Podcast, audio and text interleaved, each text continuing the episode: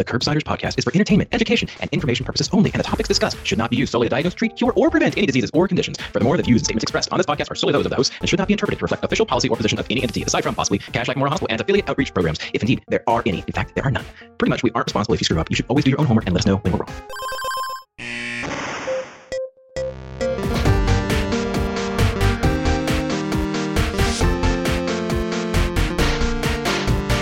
Welcome back to the Curbsiders. I'm Dr. Matthew Watto here with my good friend Paul Williams, and tonight we're going to be doing a recap of just a fantastic, action packed, pearl packed episode where we talked about liver tests. And uh, Paul, we're not supposed to say LFTs, but you know, Paul, I'm going to say LFTs for this because it's just easier. It's old habits die hard, and I liver enzyme tests and lets it just does not roll off the tongue as much, so it's it's hard. Sorry, apologies in advance, Doctor Tapper. Paul, would you tell the audience what exactly is it that we do on the Curbsiders? Sure, happy to. We are the internal medicine podcast. We use expert interviews to bring you clinical pearls and practice changing knowledge. And in this particular flavor of podcast, this is the Tales from the Curbside, where we're going to be recapping a semi recent episode, just a little bit of space learning to make sure that we understand all the things that we learned and what was just a jam packed episode full of learning. Uh, we are, of course, talking about episode 293, perhaps number one in your hearts. This was the best of liver tests uh, with the amazing Elliot Tapper, who talked us through interpretation of all the liver enzyme tests. So by the time we were done, we, we basically felt like we were, I don't know, in our second year of hepatology fellowship. I feel well prepared to take on almost any liver problem. I don't know about you, Matt. I, I did too. And speaking of ready to take on liver problems, uh, super producer Dr. Elena Gibson, who was with us, I, I have the feeling she's headed for GI, maybe hepatology, Paul. At the end of the episode, she basically recaps pretty much everything we're going to cover on the show tonight in a two minute span. Um, so that's pretty impressive. But Elena's not with us tonight, so we'll be channeling both so her and Elliot as we talk through this. And to start off, Paul, we talked about acute liver injury on the show a lot, but we are going to put into this show some pearls about chronic liver injury as well and how you can recognize some of these chronic patterns that we deal with in primary care. One of the things that when you're that I hadn't really been familiar with before this was this R score where you're essentially looking at like ratios of the ALT elevation to the alk phos elevation and it helps you stratify like if it's if the ratio is greater than five and you're going to pull this up on md calc and plug in the numbers but hepatocellular injury is greater than five between two and five is this mixed picture and then a score of less than two on that r score is more of a cholestatic picture.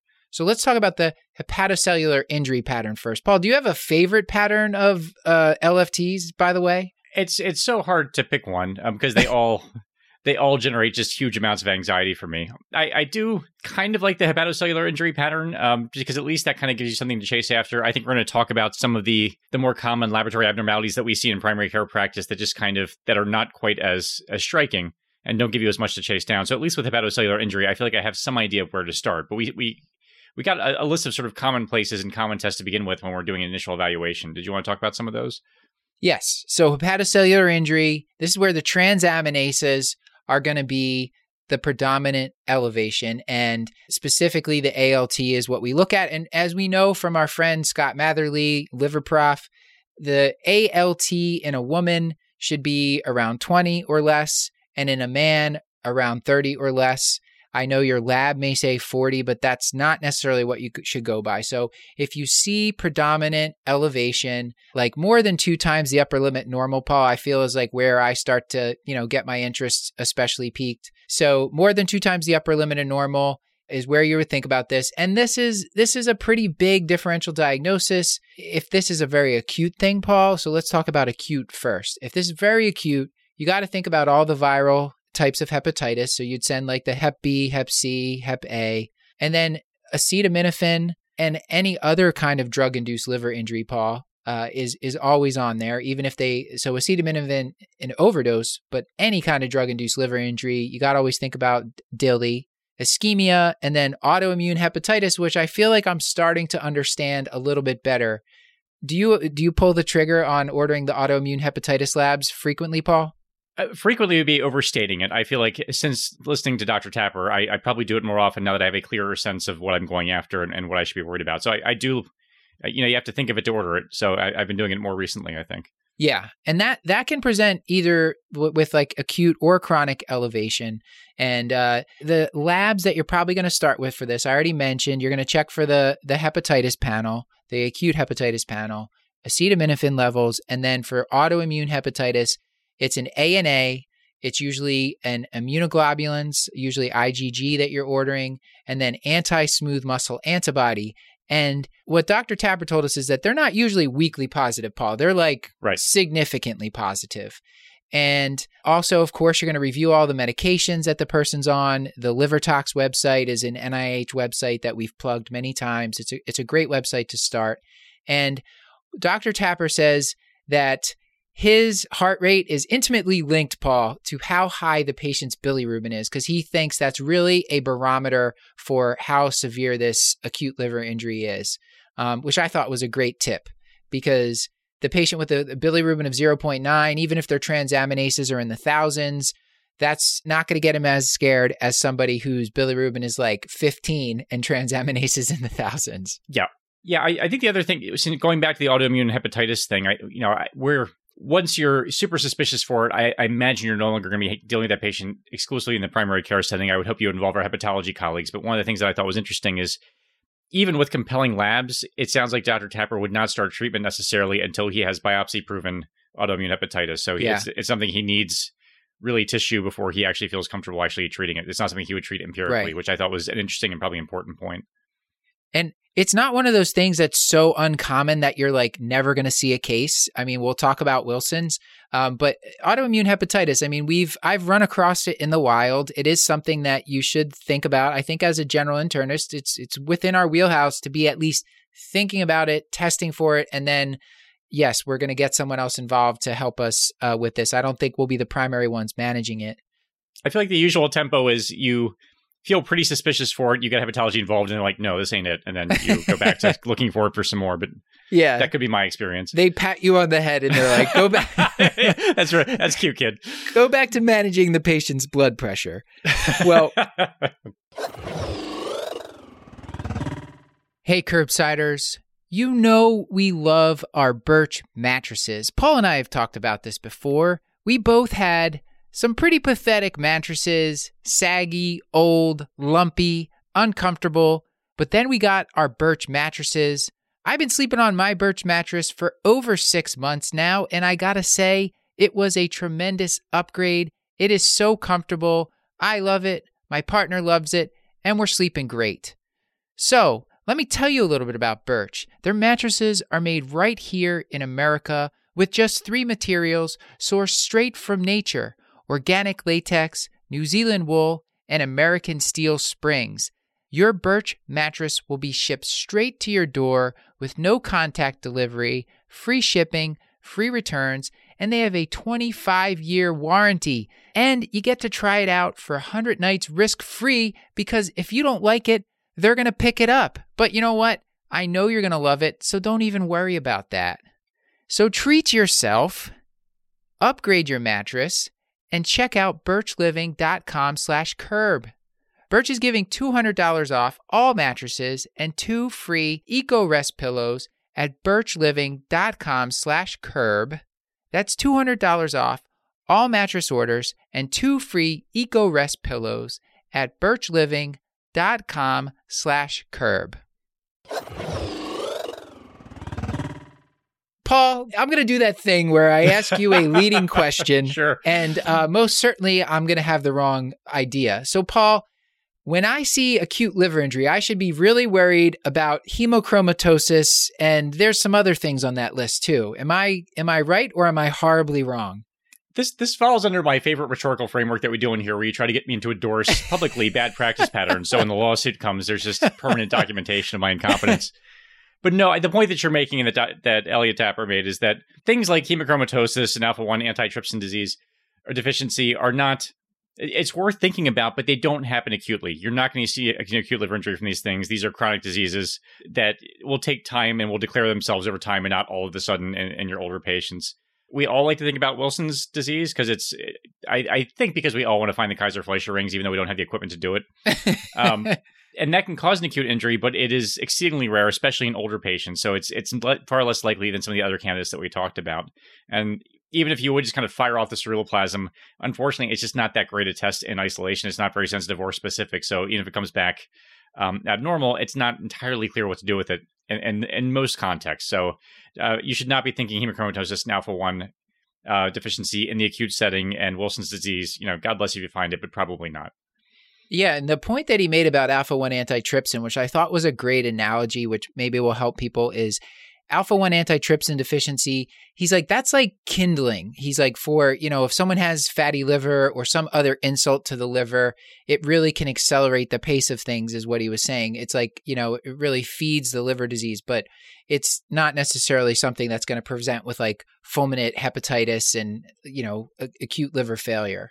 Yeah, and as we're as we're talking about the hepatocellular injury, like these things make sense, like uh, certain toxins and then certain infiltrative processes. But he he did make the point that he will often check imaging, specifically an ultrasound, because it, stone disease and obstruction can cause these transient elevations in transaminases. So you can still, it's still worth investigating, making sure you're not finding something that's actually causing right. some cholestasis, which can still cause something that looks kind of like a hepatocellular pattern. So don't rule out uh, obstructive disease just solely on the basis of transaminase elevation because it can manifest that way. Absolutely. Yeah, I, I, low threshold. I think that was a theme of the episode was low threshold to get a right upper quadrant ultrasound. I mean, you don't need to pull, put eh, give an MRCP to everybody, but uh, certainly a right upper quadrant ultrasound in a first round of testing for someone with a hepatocellular injury or cholestatic injury. No one's going to fault you for that. What they will fault you for, Paul, is you know, I, uh, you know, Paul, more testing is better. I love oh, it. Wait, let me try this, Matt.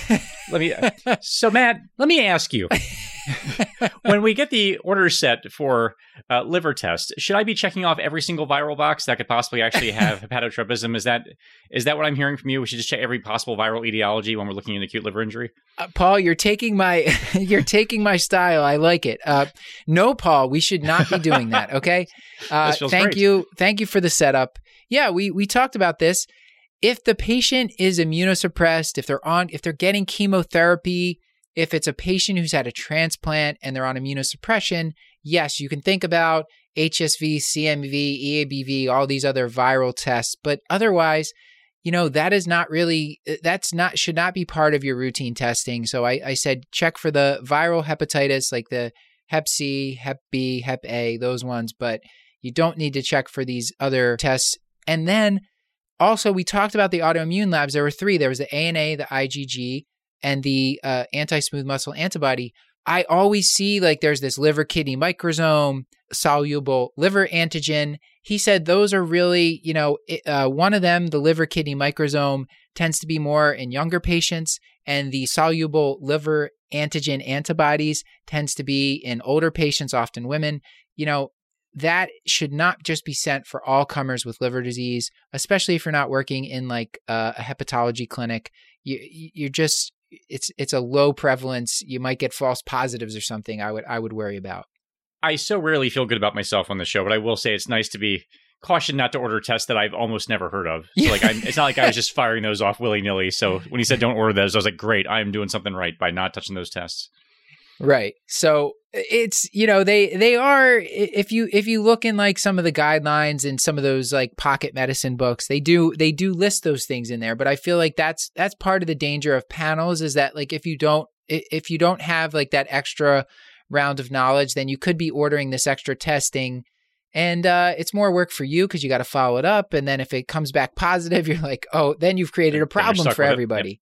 All right paul let's move on to talking about cholestatic injury.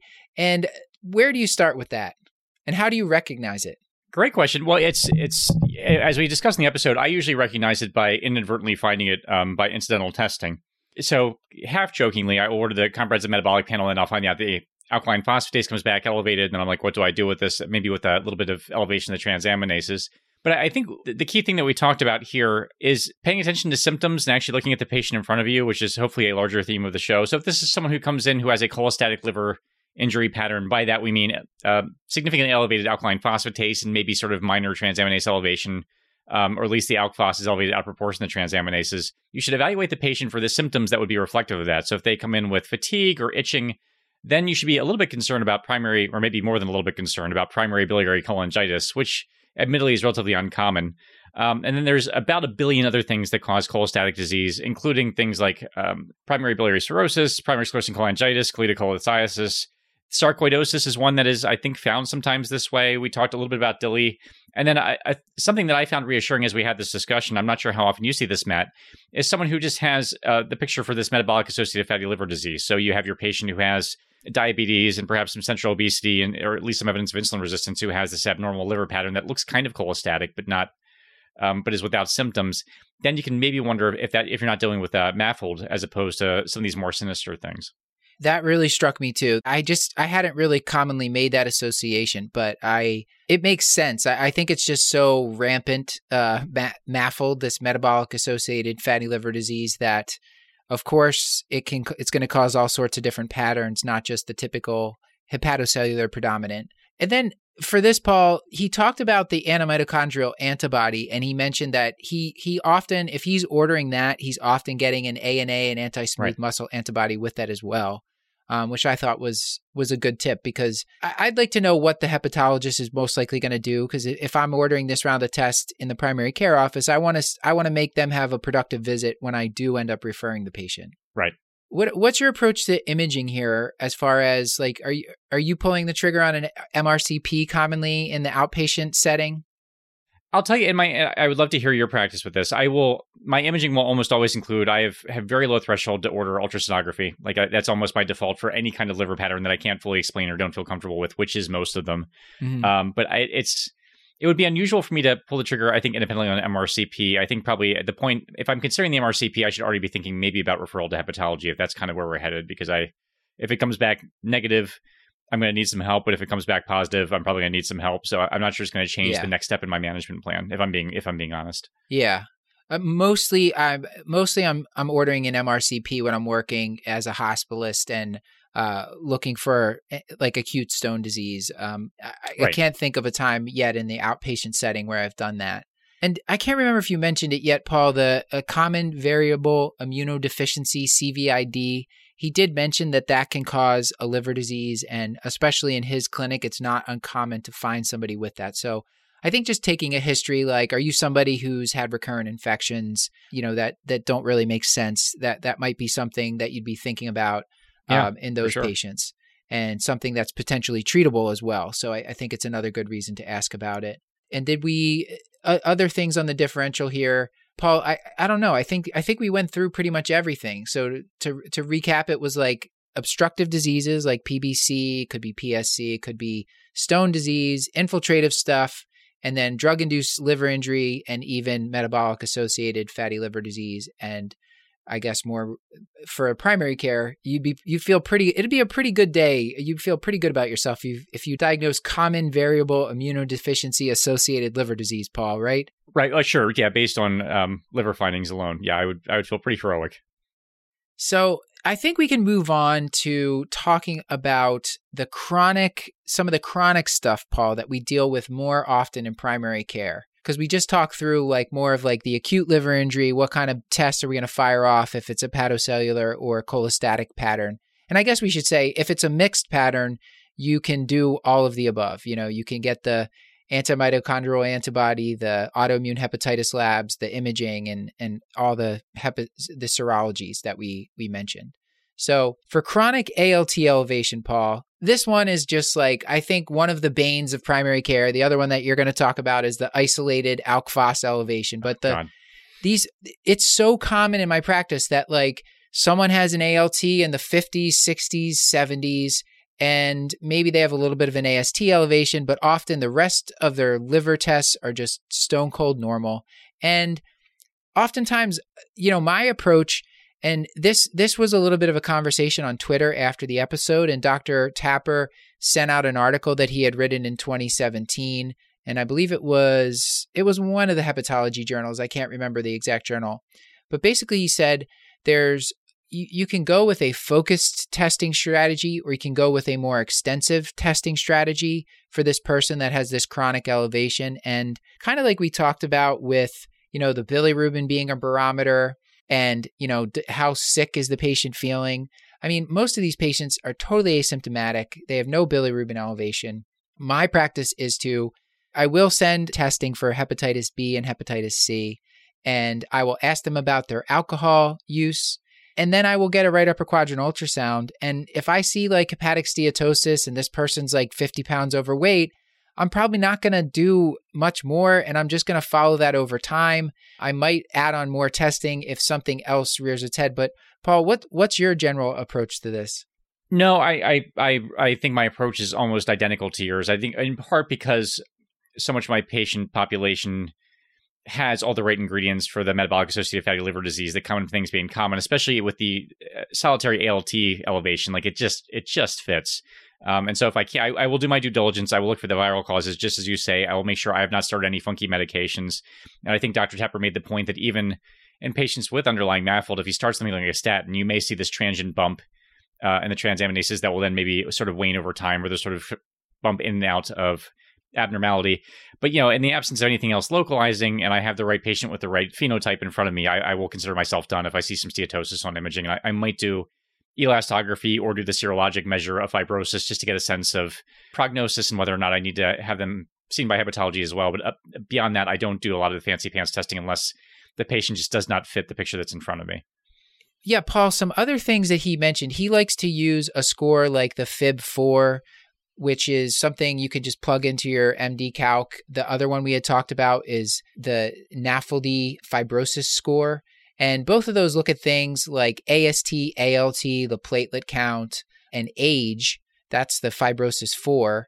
And then the NAFLD fibrosis score is age, BMI, um, whether or not they have diabetes or impaired fasting glucose. And then it looks at the AST, ALT, platelet count, and albumin. So a lot of stuff that like we have in primary care. So these are very practical tests to use.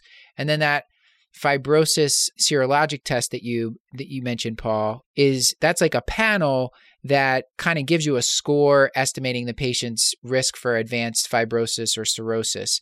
And based on those you know that can kind of help you know if it's time to shunt somebody towards hepatology for a for a liver biopsy or for more advanced treatments which are constantly being evaluated. So to recap here Paul and I in our primary care clinics are mostly just doing the simple things, looking at these scores, estimating how much fibrosis we think someone has. And for me, Paul, I'm not really ordering like going looking for Wilson's or autoimmune hepatitis, hemochromatosis, like all those things in all comers. I'm really trying to think about like, does it make sense that this patient has liver disease? And do I need to be doing more advanced testing in this person or not? Yep. A reasonable, parsimonious. I love it, Wanda. Okay. Hey, curbsiders. How are you doing? How's your job? Are you happy? Are you looking for something else? Have you ever thought about locum tenens? You looking to make some extra money on the side? Well, locumstory.com, they're our sponsor today, and they have a fantastic website with a lot of interesting facts and frequently asked questions about just what is locums and how can I get into this thing? Because let me tell you something locums physicians they make 33% more on average. And did you know that one third of locums physicians actually are working a full-time job in addition to it? And locums is great. You can work close to home. You can work in another state. You can even work in another country. If travel is your thing this might be great for you because you can work when, where, and however much you want. And if you're intimidated and you're saying, hey, I don't want to deal with the hassle, well, most agencies actually arrange and pay for the cost of your airfare, rental car, and your hotel during your assignment. So all that's off your plate. So where can you start? Visit locumstory.com to peruse their trends by specialty tool. They have a list of the top 10 agencies endless FAQs, and a quiz to help you determine if locums is a fit for your current situation. Again, visit locumstory.com to see if a locum tenens assignment is right for you. But Paul, tell me about the Yes. bane of primary care, isolated alk phos elevation. I guess this is another bane of primary care. I mean, it's primary care. To be for the audience, I mean, I know we're preaching to the choir here, but primary care is a joy and a privilege. Uh, so don't want to lose sight of that. But I will say, if, the, if there the times that make me question my career decision, it generally involves an elevated alkaline phosphatase that happens in isolation. Um, and it's it's again, I, I think I said this in the show, but it's one of those things where I, I might have checked a CMP rather than a BMP, and as a result, this thing comes back sort of slightly elevated, then I don't know what to do with it. Um, and and Dr. Tapper had the great quote, which she may have been quoting somebody else, but let time be the arbiter of truth. And, in many of these patients, where if it's just slightly elevated and they have absolutely no symptoms, you can just sort of watch over time and see and get a sense of the tempo and whether if it's one of those patients where it's slightly elevated than normal, then slightly elevated than normal. You know, you can just kind of keep an eye on that as opposed to someone who progresses or becomes sort of steadily higher. That person might need a little bit closer evaluation. But he's he's uh, you know I think he basically said that he's a fan of the Williams technique of just repeating labs until you get the number that you like, which I, I was pleased Yeah. to hear. I think we all are, Paul. That's a, it's a great technique. Uh, it's time honored. If if you don't like the answer you get, you just keep asking. I think my kids know that. You know, they just keep asking, keep asking different parents until they get the answer they want. So, with isolated alkaline phosphatase, really the workup is pretty similar to what you would think about for somebody with um, with cholestatic liver disease.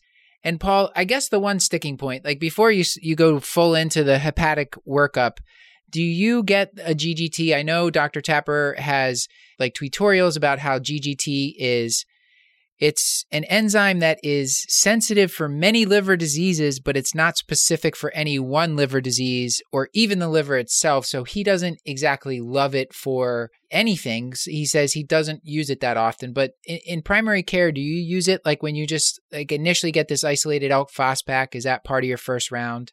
Not not to waffle too much. I will I will usually, especially with mild elevations, I'll repeat um, as as previously discussed.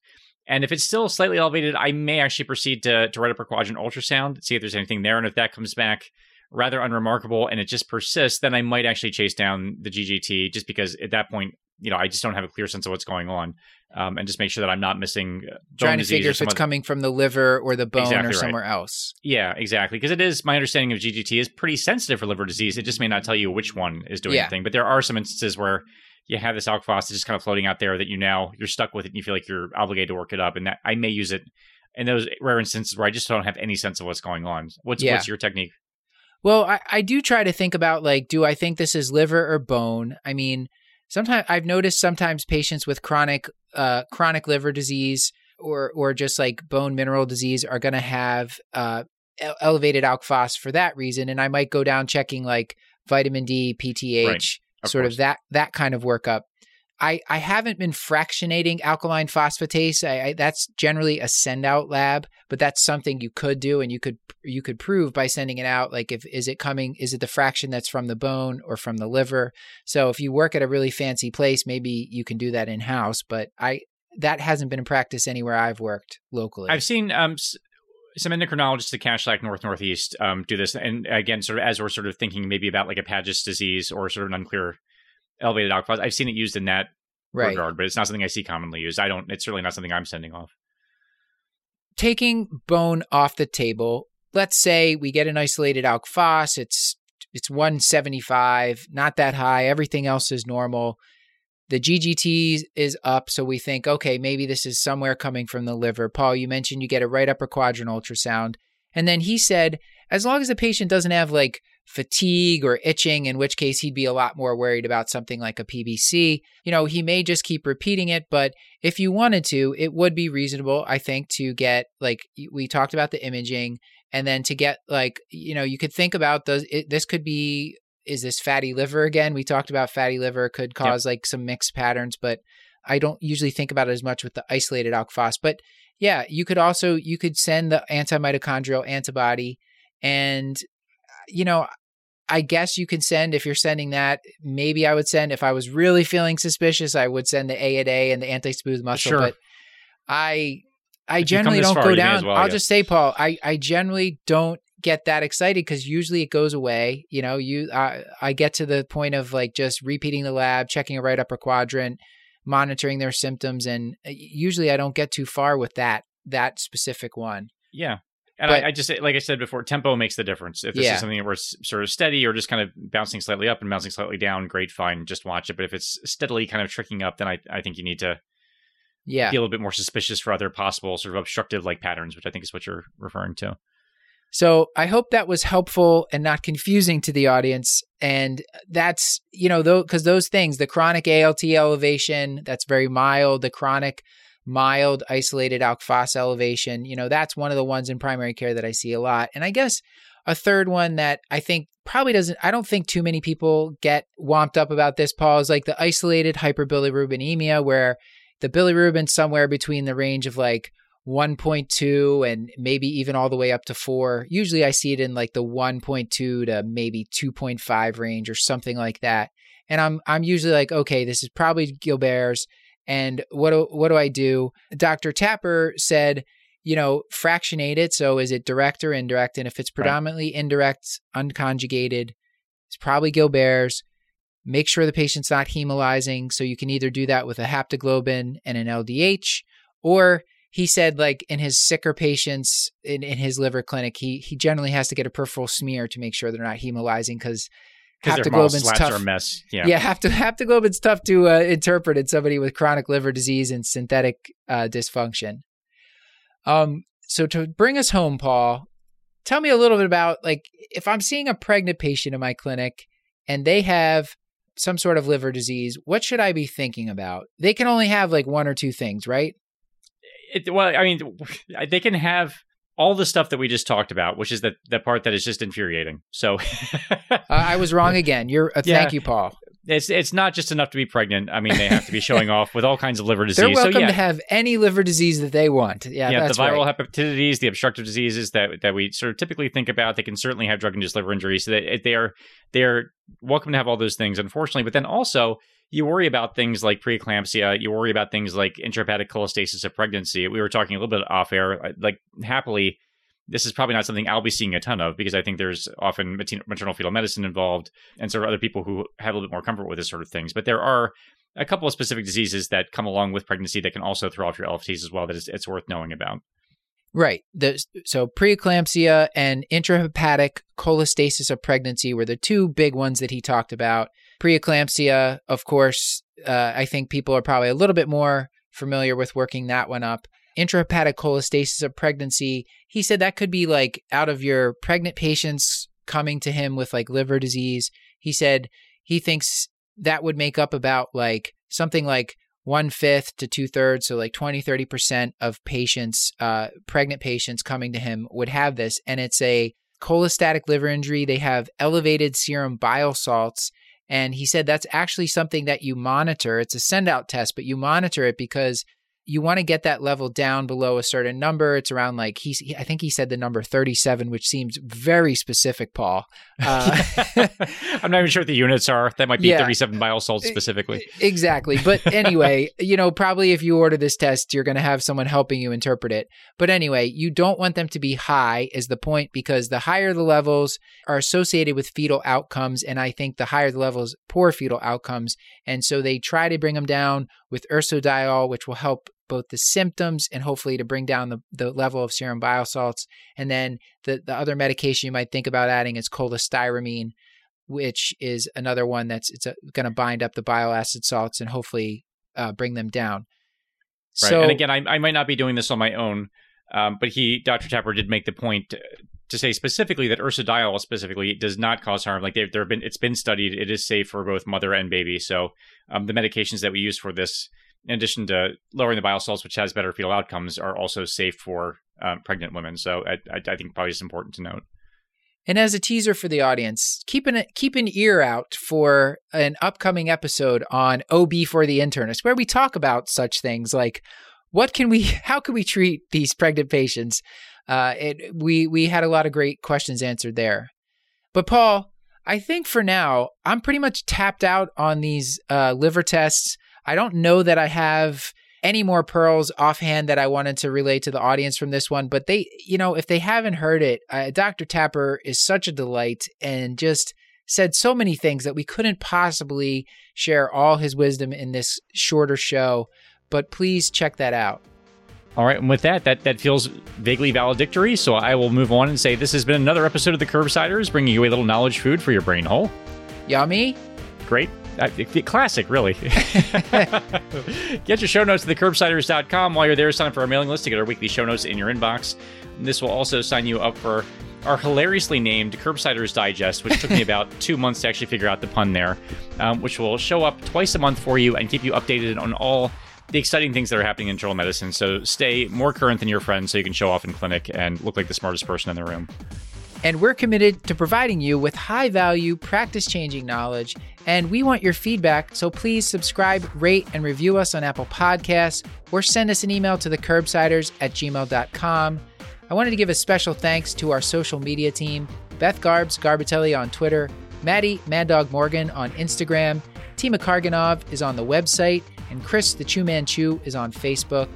And so, Paul, with all of that, until next time, I've been Dr. Matthew Frank Watto. And a few other thanks to dole out. We should thank the great Stuart Brigham for composing the theme music you're now hearing. We should also thank Clair Morgan of Nodderly for editing our audio. And as always, I remain Dr. Paul Nelson Williams. Thank you and goodbye.